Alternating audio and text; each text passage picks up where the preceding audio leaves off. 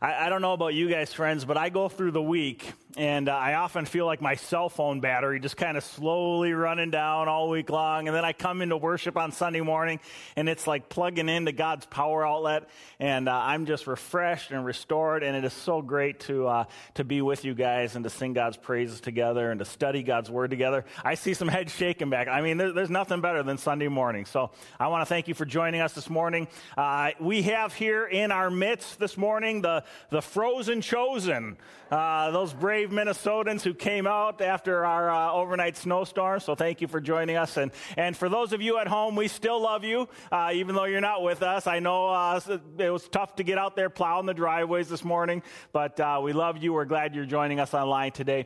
Uh, if we haven't met, my name's Jason Carlson. I'm the senior pastor here at Lakes Free, and uh, just uh, a real privilege to be able to uh, be a part of leading this church family in worship on Sunday morning. So thank you for being a part of today with us.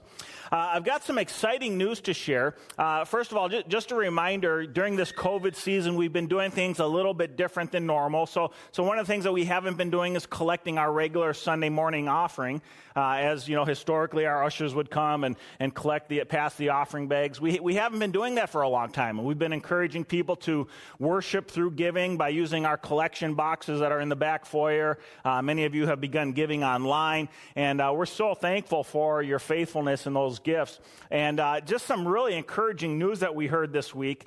This uh, we just recently finished the first quarter of our fiscal year, and believe it or not, friends, we had the strongest first quarter ever in the history of our church. Is that amazing? Man, I mean, th- truly, that is just miraculous when you think about what God is doing in this extremely difficult season that we've been in, where, you know, half of our church is worshiping online, half is coming back in person. I mean, it, it's just a different time, and it's been a tough time, but God has proven himself faithful time and time again. Friends, don't ever doubt it. God is good. He is faithful. But here's the flip side of that. God also wants to keep us humble. All right. So uh, while we had the greatest first quarter ever, the first three weeks of the month of January have been significantly lower in our giving, and uh, we've almost lost all of the sh- all of the all of the surplus that we gained in that first quarter here in the first month of January. So again, God wants to keep us humble. He wants to. St- to keep dependent on him, walking in faith. But you know what? He's going to provide, and he's good. And uh, so I just want to encourage you to uh, continue to worship the Lord through your gifts, through your giving. It's part of what God calls us to as his people, to contribute to the mission of advancing the gospel in all areas of our lives, whether it's through finances, our time, our talents. Uh, we all can play a part in this great mission. But again, I, I just want to thank you, church, because God is good, and he's doing some amazing things in a very uh, crazy, difficult season that we've been in. I want to uh, just draw your attention to one quick announcement this morning. Uh, we're two weeks away from our upcoming marriage conference with Greg Speck. You've heard a bunch uh, heard a bunch about this in recent weeks, and you may have seen uh, info come through through our weekly newsletter or through our website. But uh, we've got a great conference coming up, February fifth and sixth, Friday night, Saturday morning. Greg Speck is an awesome, awesome speaker. He's going to both bless you and help you in, in the area of your marriage, but he also just, he communicates biblical truth in just a really fun and winsome way, and uh, I promise you guys, you're not going to want to miss this. So this conference is going to be really special because you can join us in person or online. We have two options for you this year with this conference. So if you're interested in joining us, you can stop by our Next Steps desk this morning. You can register there, or you can go to our website, register there, and you can sign up either for the in-person option or the online option. But again, I really strongly encourage you to take advantage of those uh, one, uh, of uh, one or both of those opportunities, because it's going to be a great weekend. Well, let me uh, let me open in a word of prayer, and let's ask God's blessing as we turn our hearts to uh, consider this passage this morning, John chapter ten. Let's pray together, church. Heavenly Father, we thank you for this morning. We thank you so much for the privilege of worshiping you, for the, the joy of being your children and coming into your presence, and, and just the many ways that you bless us and overwhelm us with your goodness and mercy and love. And, and Lord, so we just give you honor and glory and praise today. I thank you, Lord, for my friends here this morning. I thank you for our church family watching online this morning. I thank you for those who are who are watching. Maybe they're just curious. Maybe they're just interested. We we know we've seen all kinds of viewers watching recently, and, and so we just pray for them too, Lord, that they also would be blessed as they join us in worship and, and the study of your word today. God, help me to communicate clearly. Give me wisdom, Lord, and, and open all of our hearts, open our spirits to the message that you have for us. So, Holy Spirit, we just pray that you would open our eyes and, and humble us now as we approach your word. We pray this in the, the great name of the Father, the Son, and the Holy Spirit. Amen. Well, you know, friends, we've been living through some truly historic times here the last few months, whether it's the, the COVID stuff we've been going through, whether it's all the, the cultural and civil and political uh, unrest and turmoil that we've been, been living through. Uh, this last Wednesday, we celebrated a, a historic milestone in the, the history of our nation. Uh, we had the inauguration of our forty-sixth president, uh, President Joe Biden. And, and again, we're, we're living through these historic times. And as I've talked with many people here in, in recent weeks and months, and, and even this last week with this presidential transition, one of the things that I find very interesting is there are people in our world today, e- even in the church, who, who look at this history, this era that we're in, and, and this new president that we just inaugurated. And, and there are many who look at this as something to, to really celebrate and be excited about and be hopeful over. And yet there's a, a lot of other people who are very discouraged in, in what's taken place, in the new leadership and the transition, and and and they're discouraged and wondering, you know, what's going to happen to our country. And and it's interesting as I was reflecting on that reality this week, the, the reality of this presidential transition and how, how some are really discouraged and frustrated and others are hopeful and optimistic. And and I remembered four years ago, the day after President Trump was inaugurated.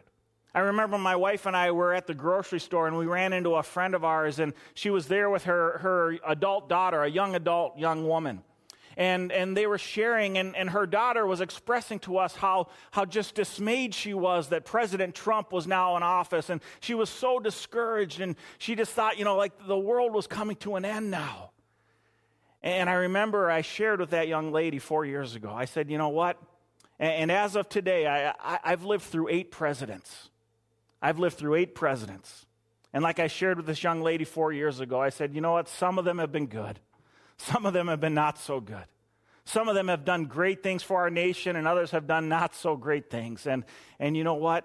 As Christians, our great hope is to remember that God is sovereign. God is in control. And don't get overly tied up in, in putting your hopes in, in human political authorities, human governors, human presidents. These, these are important, and they've been and they've been ordained by God to lead us, but we also need to remember that God is sovereign. He is our, our ultimate source of hope and security, and so we need to hold on to that reality, and, and we need to remember to be a people of prayer. We need to be a people of prayer, praying even for our political leaders. We we had a great time of prayer on Monday night here at church this past week with our, our Freedom Prayer Gathering. We had over fifty people join us uh, of all ages, literally. We had little kids and we had seniors, and, and it was just a great time of prayer, praying for our nation, praying for the presidential transition, praying for our leaders, praying about this COVID season. And, and, and God will honor those prayers, friends, so keep praying. Th- this is what God's word admonishes us as his people to do. In First Timothy chapter two, one through four, for example, the Apostle Paul tells us, first of all, then I urge that supplications, prayers, intercessions, and thanksgivings be made for all people, for kings and all who are in high positions, that we may lead peaceful and quiet lives, godly and dignified in every way. This is good, and it is pleasing in the sight of God our Savior, who desires all people to be saved and to come to a knowledge of the truth.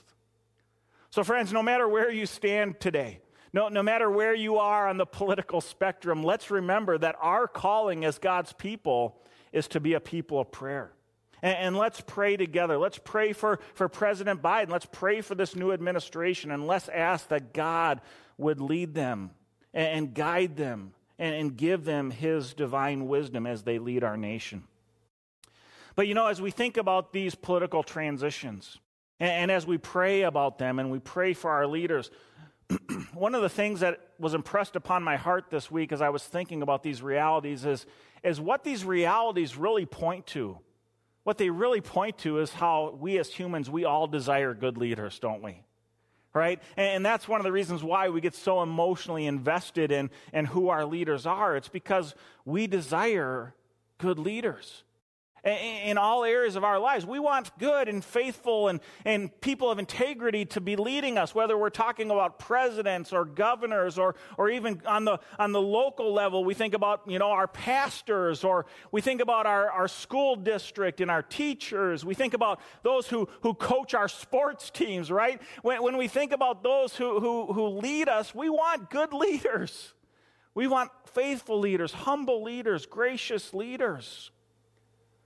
But friends, I want to remind us this morning, when it comes to, to leadership and who we trust and who we follow, that the reality is there's only one perfect leader. There is only one perfect leader, and that is our good shepherd, Jesus Christ. This is the one that we're going to be talking about here today and, and next week as we look in two parts at John chapter ten. Jesus, the good shepherd. The, the, the one true leader who will never disappoint, who will never let you down. And friends, we need to hold on to the hope that we have in him, our good shepherd. Today we find ourselves in John chapter ten. You, you may recall we just come off chapter nine, this, this incredible miracle of Jesus healing the blind man. And again, remember the, the Jewish religious authorities, the Pharisees, they got all bent out of shape because, again, Jesus has healed a man and he did it on the Sabbath and he's working, he's breaking the Sabbath. How dare you? And then on top of that, Jesus is, you know, announcing him to, him, himself to be equal with God. I mean, they, they just, they're just, you know, all bent out of shape. And Jesus now, in chapter ten, is going to bring a word of, of condemnation, if you will, against the Jewish religious authorities. He, he's going to contrast himself as the good shepherd, the faithful shepherd, the, the leader who truly loves and guides and cares for his people with, with these false shepherds that were leading the Jewish people at the time of Christ. And Jesus is going to highlight here for us very clearly the reality of who he is. So I want to read our passage this morning, and then in our passage today, I want to highlight four essential truths that we find here in this passage. Four essential truths, and, and these truths are going to be truths that we're going to build upon here, not just this week, but next week as well, as we look at this entire chapter, chapter ten of the Gospel of John. Let me read this for us this morning. You can follow along on the screens or in your own Bibles. Jesus goes on in chapter ten, verse one, "Truly, truly, I say to you, he who does not enter the sheepfold by the door, but climbs in by another way, that man is a thief and a robber. But he who enters by the door is the shepherd of the sheep. To him the gatekeeper opens. The sheep hear his voice, and he calls his, his own sheep by name and leads them out. When he has brought out all his own, he goes before them, and the sheep follow him, for they know his voice. A stranger they will not follow, but they will flee from him, for they do not know the voice of strangers." This figure of speech Jesus used with them, but they did not understand what he was saying to them. So Jesus again said to them, "Truly, truly, I say to you, I am the door of the sheep. All who came before me are thieves and robbers, but the sheep did not listen to them. I am the door. If anyone enters by me, he will be saved and will go in and out and find pasture. The thief comes only to steal and kill and destroy. I came that they may have life and have it abundantly. I am the good shepherd. The good shepherd lays down his life for the sheep. He who is a hired hand and not a shepherd, who does not own the sheep, sees the wolf coming and leaves the sheep and flees. And the wolf snatches them and scatters them. He flees because he is a hired hand and cares nothing for the sheep. I am the good shepherd. I know my own, and my own know me.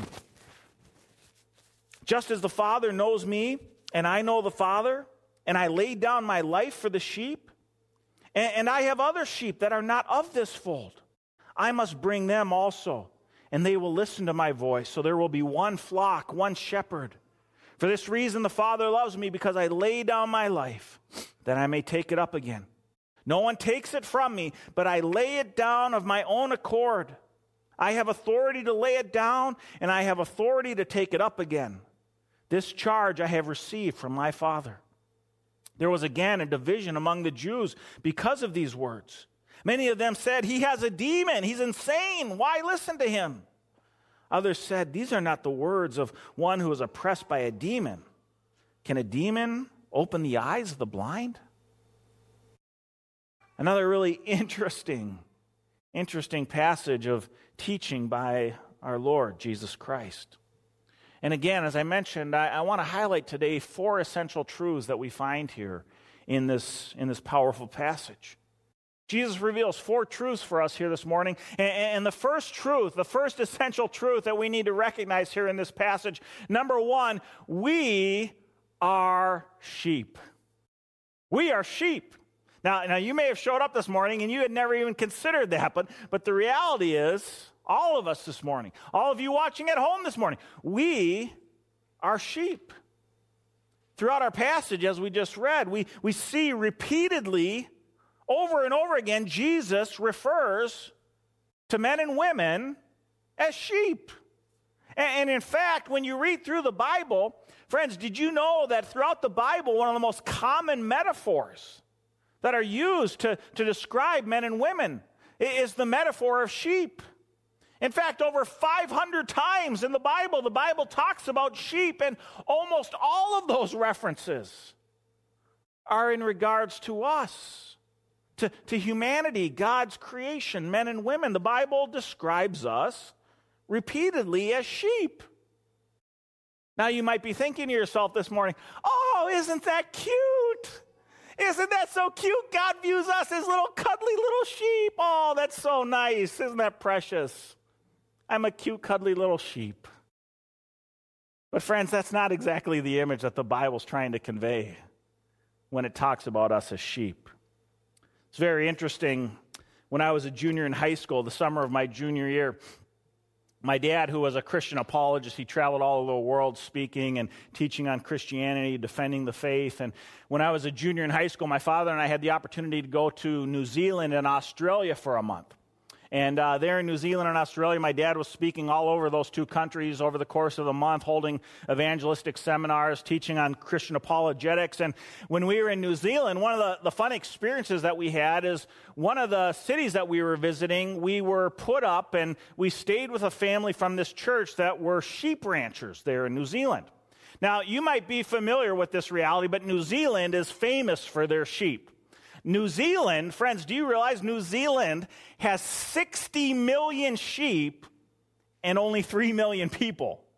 I mean, there's sheep everywhere. I mean, everywhere you drive, you see sheep ranches and farms and sheep in the pastures. There's, there's sheep everywhere. They eat sheep. They eat lamb like we eat beef here in America. Sheep everywhere. Well, we had this interesting experience where we stayed on a sheep ranch for a week. And as we observed the sheep ranchers and we talked with the sheep ranchers, we began to learn a few things about sheep. We we began to learn, for example, that sheep are very low intelligence animals. They, they're really not the smartest creatures. They're they're creatures of habit. They'll they'll they'll walk the same trail day after day. They'll go to the same pasture day after day. They'll completely eat all the grass in a pasture, but they'll keep going back even though there's no food there because they're just creatures of habit. They, they're also prone to listless wandering. They'll they'll just wander off in all directions, totally oblivious. In fact, the ranchers told us that sheep have even been, been known to literally walk into an open fire, just completely oblivious. I mean, these, these are not smart creatures. We, we heard, for example, that sheep are also very timid. They can be startled by the, the smallest noise or the, the smallest surprise. And at the same time, they, they're notoriously stubborn. They, they're often very stubborn and hard to move and hard to get going. And, and on top of that, they're really a defenseless animal.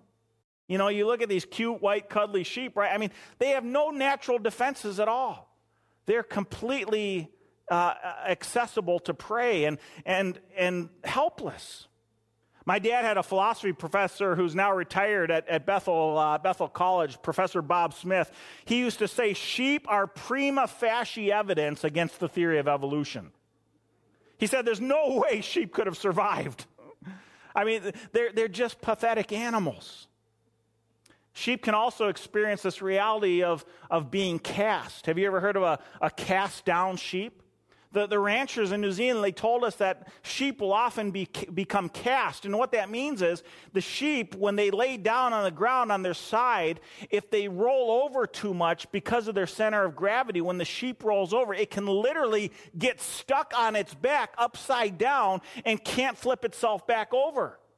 And, and they become completely vulnerable to the elements or to predators. That, that's called a cast sheep or a cast down sheep. They're stuck on their backs. I mean, friends, these are helpless, pathetic animals. And when we understand this reality, you can start to understand why the Bible so often uses the metaphor of sheep to describe us as men and women. All right? This is not a flattering metaphor. But when we think about it, friends, when we think about it, I think we have to admit it is pretty accurate, isn't it? We are a lot like sheep. In fact, when you read what the Bible says about us as, as God's sheep, let me, let me just sample a few passages for us here. Psalm one hundred, verse three, know that the Lord, He is God. It is He who made us, and we are His. We are His people and the sheep of His pasture. Isaiah fifty-three, six, all we like sheep have gone astray. Jeremiah fifty, verse six, my people are lost sheep. Zechariah ten, two, the people wander like sheep oppressed for lack of a shepherd. Matthew nine, thirty-six, Jesus, when He saw the crowds, He had compassion on them because they were harassed and helpless like sheep without a shepherd. And on and on the scriptures go with similar verses like these, describing us as, as sheep.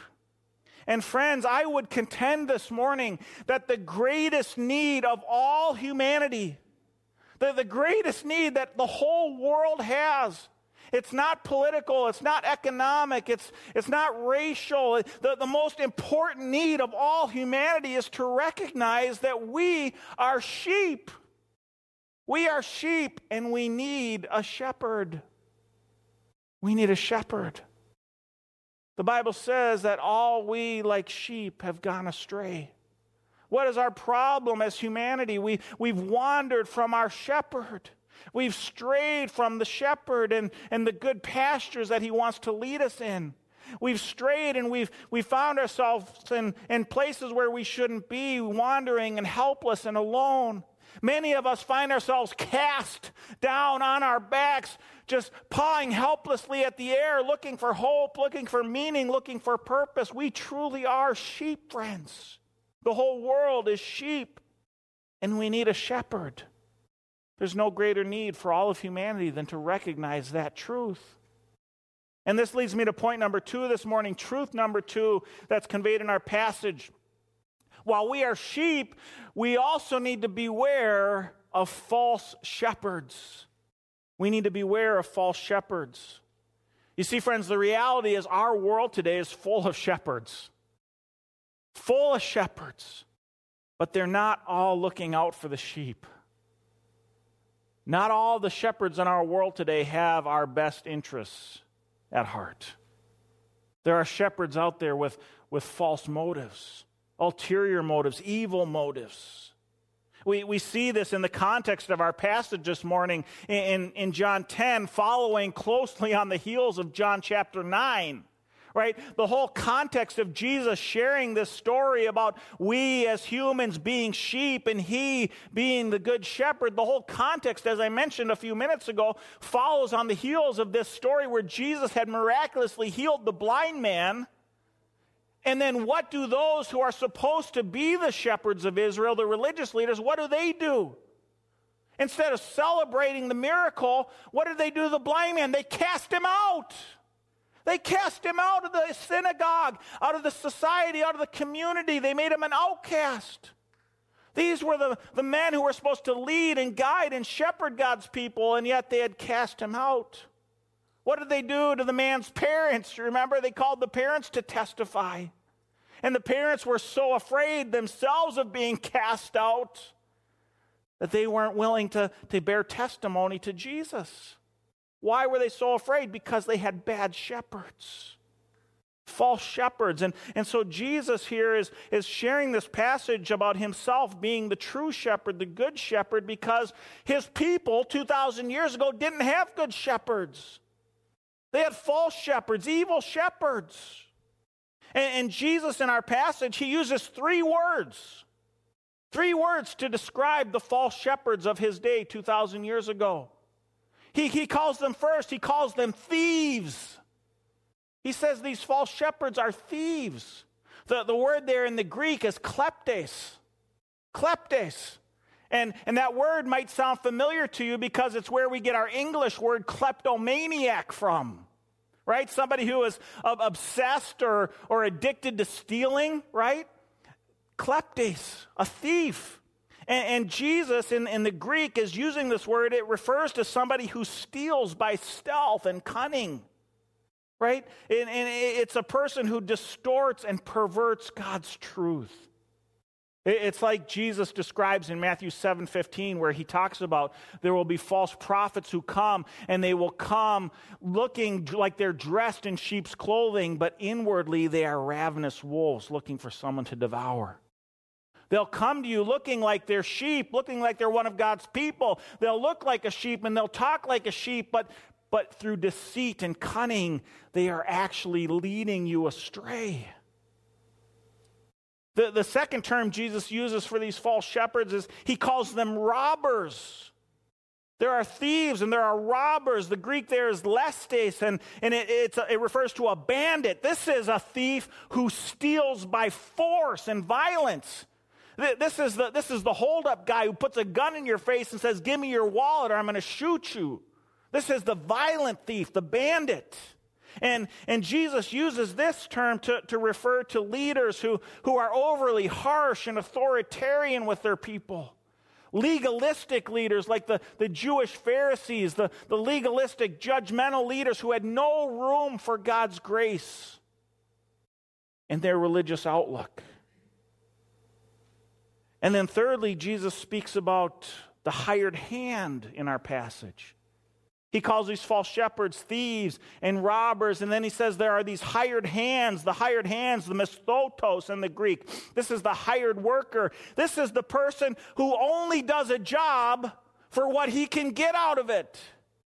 He, his work is, is not out of service, out of love, out of compassion, out of a calling, out of a genuine love for his sheep. No, this is a person who does his duty, who serves only for what he can get out of it, only for the reward that's in it for him. And as Jesus says, when the real wolves come, when the real wolves come, the hired hand runs. When the times of testing and trial and persecution come, you see the hired hand is not a true shepherd because the hired hand is only in it for themselves. And in verse ten of our passage, Jesus says to beware of these false shepherds. Why? Because they come to steal and kill and destroy. They're not in it to guard the sheep, to love the sheep, to protect the sheep, to guide the sheep. They're there to steal and kill and destroy. And friends, sadly, nothing has changed in two thousand years. Our world today is still full of false shepherds. They're with us today in abundance. As, as Paul warned Timothy in Second Timothy four, one through four, Paul warning this young pastor Timothy, he says, "I charge you, Timothy, in the presence of God and of Christ Jesus, who is to judge the living and the dead, and by his appearing in his kingdom, preach the word. Be ready in season and out of season. Reprove, rebuke, and exhort with complete patience and teaching. For the time is coming," he says. The time is coming when people will not endure sound teaching, But having itching ears, they will accumulate for themselves teachers to suit their own passions, and they'll turn away from listening to the truth and wander off into myths. Paul the Apostle warns his young protege Timothy to be on guard, to be alert, to, to stay rooted in the Word. Why, Timothy? Because a time is coming. A time is coming when men will not hold fast to sound doctrine. They'll, they'll want to have their ears tickled, and so they'll accumulate for them a whole host of, of teachers, false shepherds, thieves, and robbers, and hired hands who will tell them what they want to hear. They'll, they'll tickle their ears with, with things that make them feel good and feel comfortable and, and affirming, and, and yet it's not rooted in God's truth. And our world today, friends, sadly, is full of these false shepherds. We could be here literally for days on end sharing examples of the many false shepherds in our world. I, I saw this week uh, just uh, the first example that comes to mind just from most recent history here this past Wednesday. This past Wednesday at the president's inauguration. If you watch the inauguration ceremony, the inauguration ceremony was closed in prayer by, by a man named Reverend Doctor Sylvester Beeman. He's a pastor at the African Methodist Episcopal Church, and, and, and Reverend Beeman, he opens his prayer at the end of the inauguration praying to God, but it quickly becomes apparent that the God he's praying to is just some, some vague universalistic deity, an unnamed generic God, and then he closes his prayer. He closes his prayer, he says, and I quote, "In the strong name of our collective faith, amen."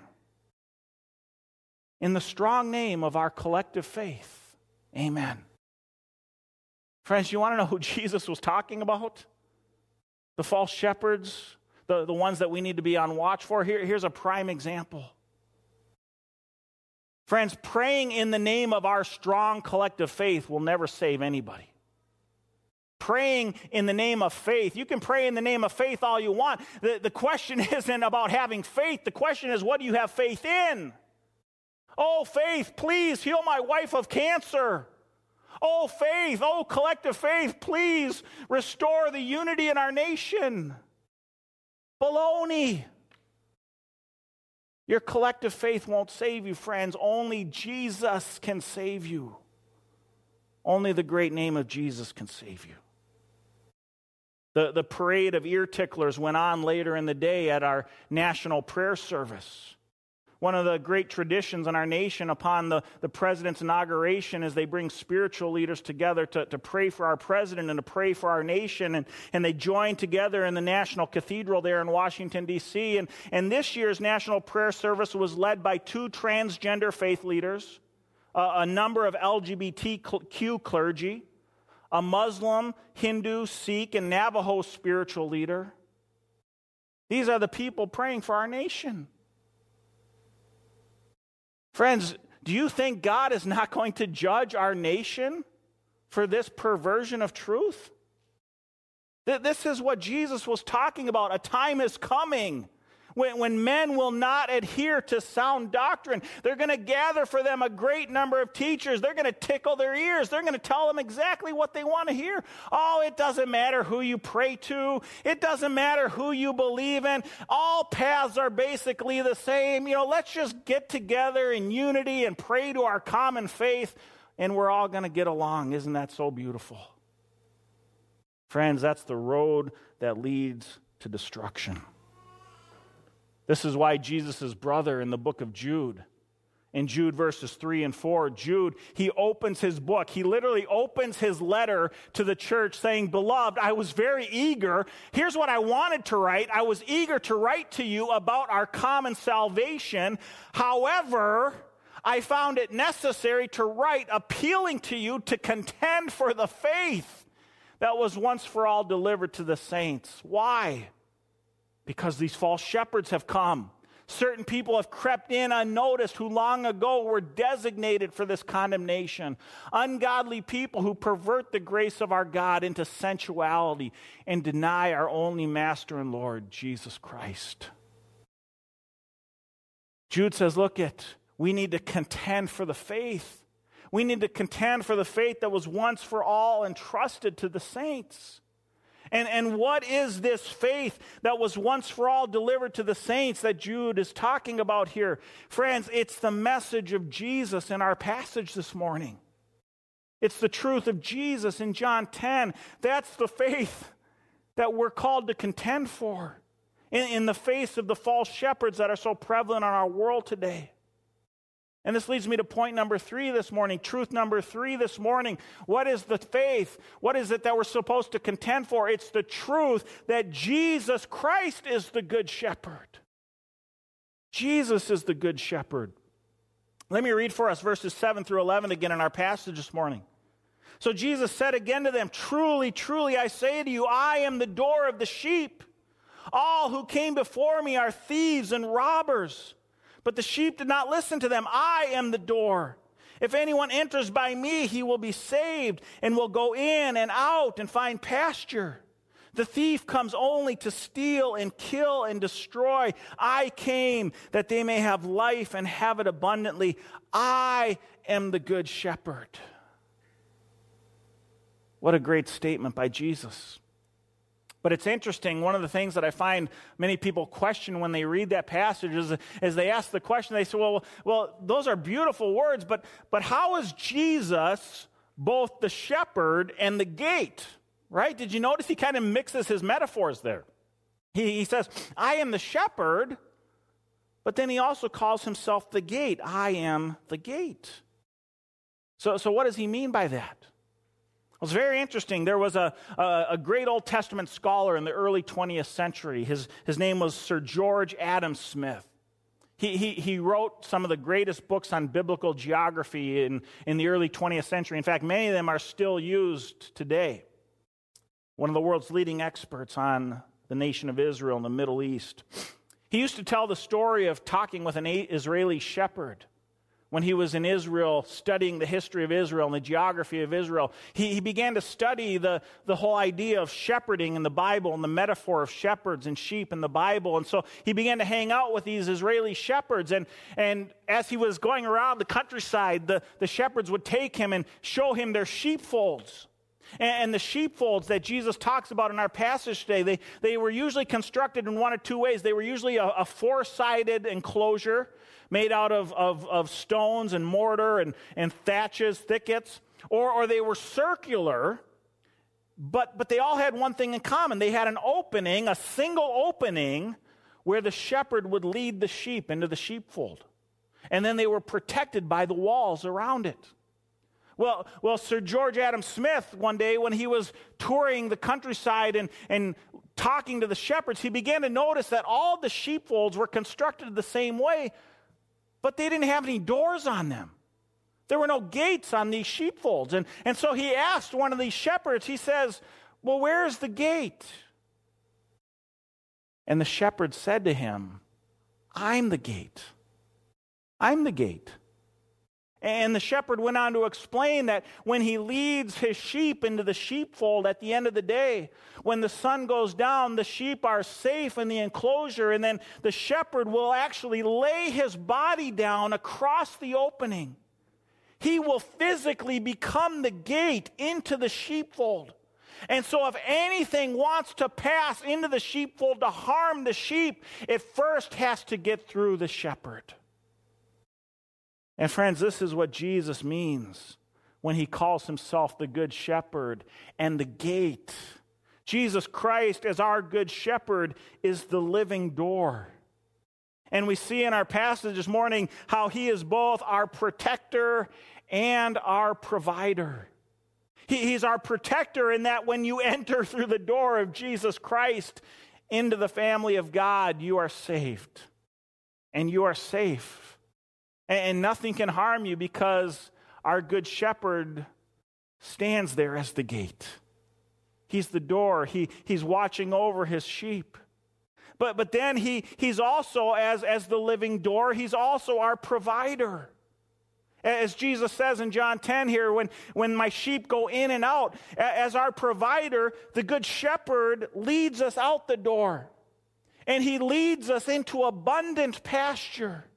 In John ten ten, he says, I came that you might have life and have it abundantly. And so we're both saved and secure with our shepherd. And, and then we have a shepherd who leads us into abundant pasture. The, the word abundant there in our English translation, abundance or abundant, it comes from a Latin word, abundare. Abundare, and in Latin that means to rise in waves or to overflow. It, it, it's like picturing yourself on a sandy beach, right? If you've ever been to the ocean, the seashore, and you're standing there on the sandy beach and, and the waves just keep rolling in one after another, over and over again.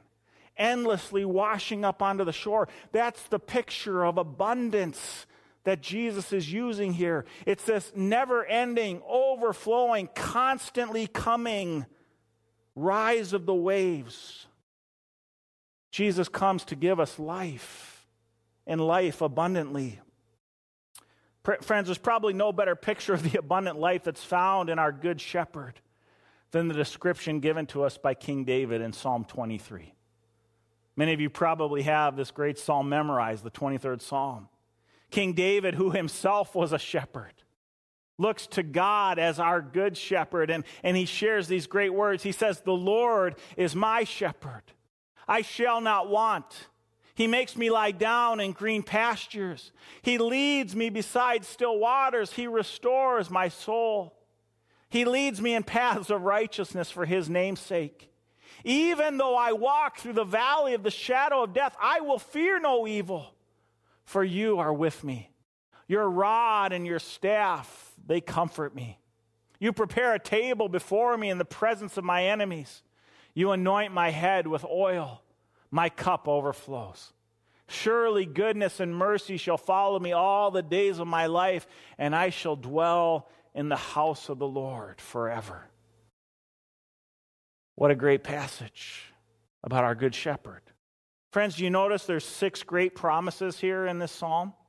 Six great promises. We're, we're promised rest. We're promised guidance. We're promised comfort. We're promised safety. We're promised provision. We're promised a destiny. What a shepherd. This is the abundance of our life in Jesus Christ. Do you know that abundant life? Do you know the life of being led by the Good Shepherd? Life and life abundantly, that's what Jesus offers. And this leads me to truth number four this morning. Truth number four this morning, Jesus tells us that the Good Shepherd lays down his life for his sheep. He lays down his life for his sheep. Here, here in this final truth, we find the ultimate demonstration of the goodness of our shepherd. Uh, of all that the shepherd promises, friends, uh, of all that the shepherd has given us, the, the greatest promise of all is that the shepherd has laid down his life for us, his sheep. In fact, five times in our passage, five times between verses eleven and eighteen, Jesus t- tells us, I lay down my life. I lay down my life. I lay down my life. I lay down my life. I lay down my life. Friends, are you getting the picture here? Do you think Jesus wanted us to understand this truth, right? He lays down his life. Why? Because he's the good shepherd. And that's what a good shepherd does. A good shepherd gives everything, even his very life, for his sheep. In John fifteen thirteen, Jesus would tell his followers, greater love has no one than this, that someone lay down his life for his friends. Jesus would go on to model that reality when he went to the cross of Calvary. In the greatest act of love this world has ever known, Jesus laid down his life so that we could know true life. The Apostle Paul describes the, the sacrifice of Jesus and his great act of love on the cross. He, he describes it in First Timothy two, five through six. The Apostle Paul says, for there is one God, and there is one mediator between God and men. And that mediator is the man, Christ Jesus, who gave himself as a ransom for all, which is the testimony given at the proper time. It's interesting here, Paul calls Jesus our good shepherd. He, he calls Jesus our mediator and our ransom.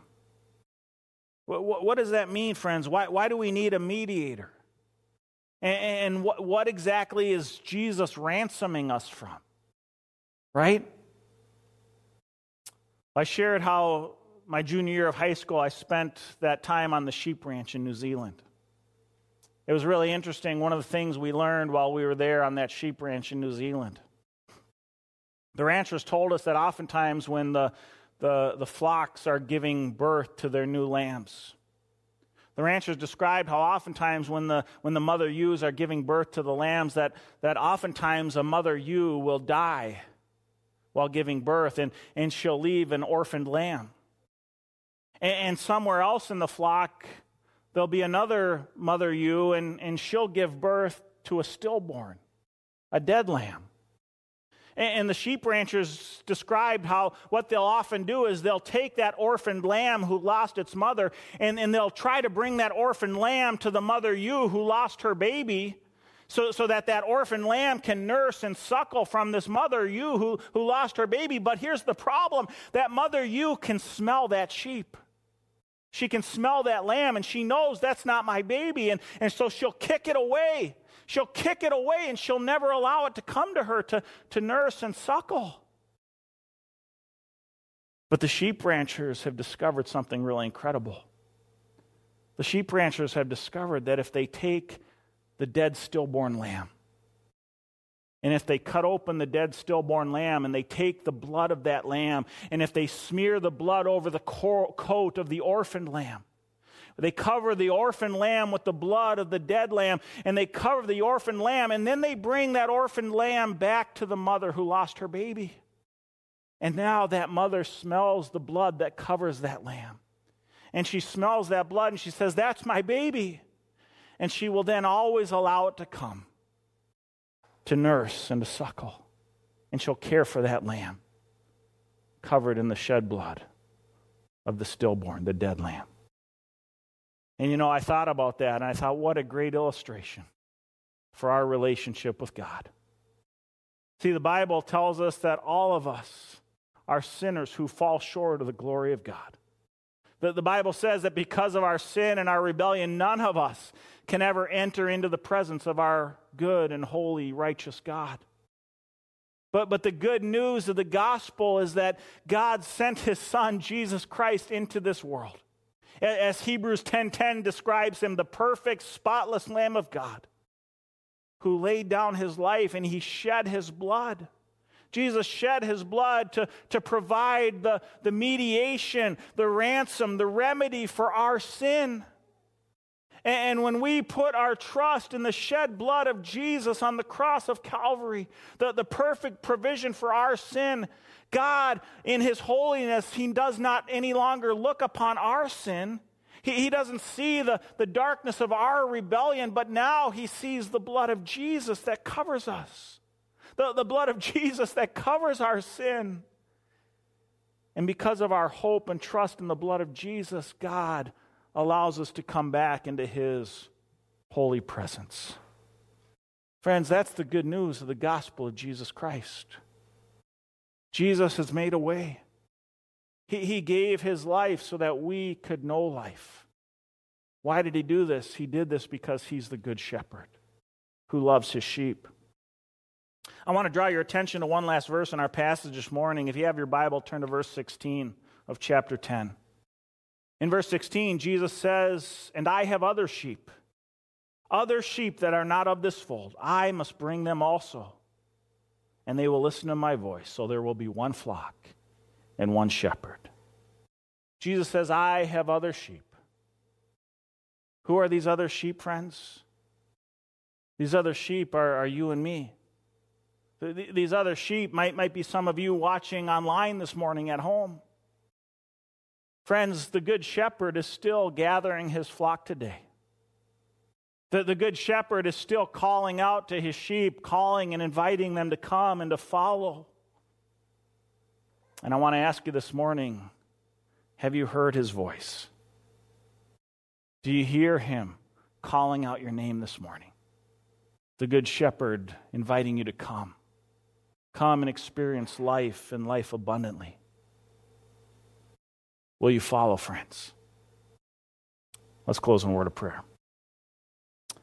Heavenly Father, we thank you so much for sending your Son into this world, the Good Shepherd, so that we might have life and reconciliation with you, forgiveness of our sins, and, and then to have a leader, a shepherd, a guide to, to lead us into life and life abundantly.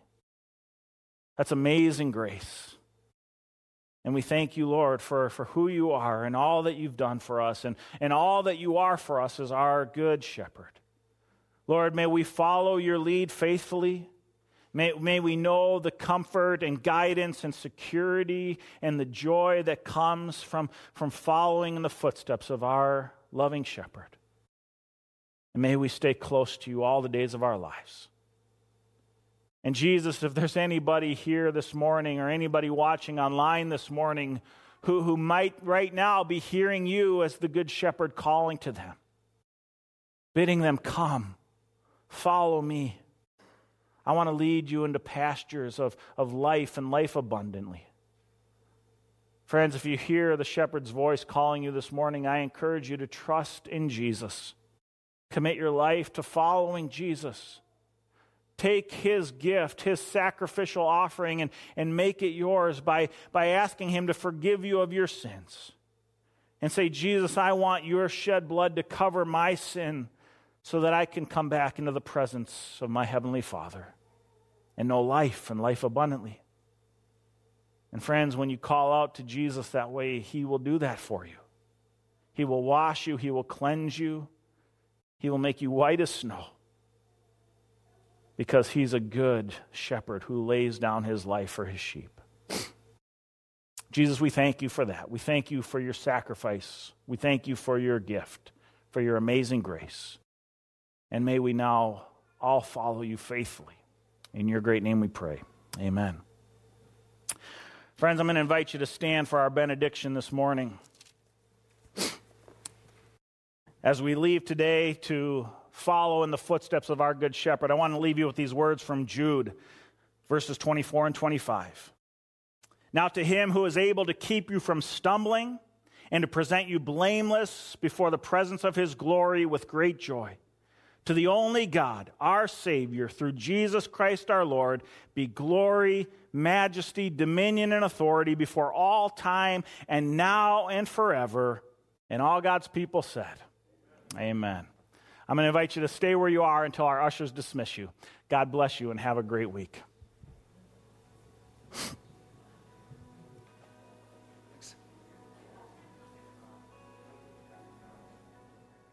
Hi, everybody. Pastor Jason here, and I want to thank you for joining us for our online worship service this morning.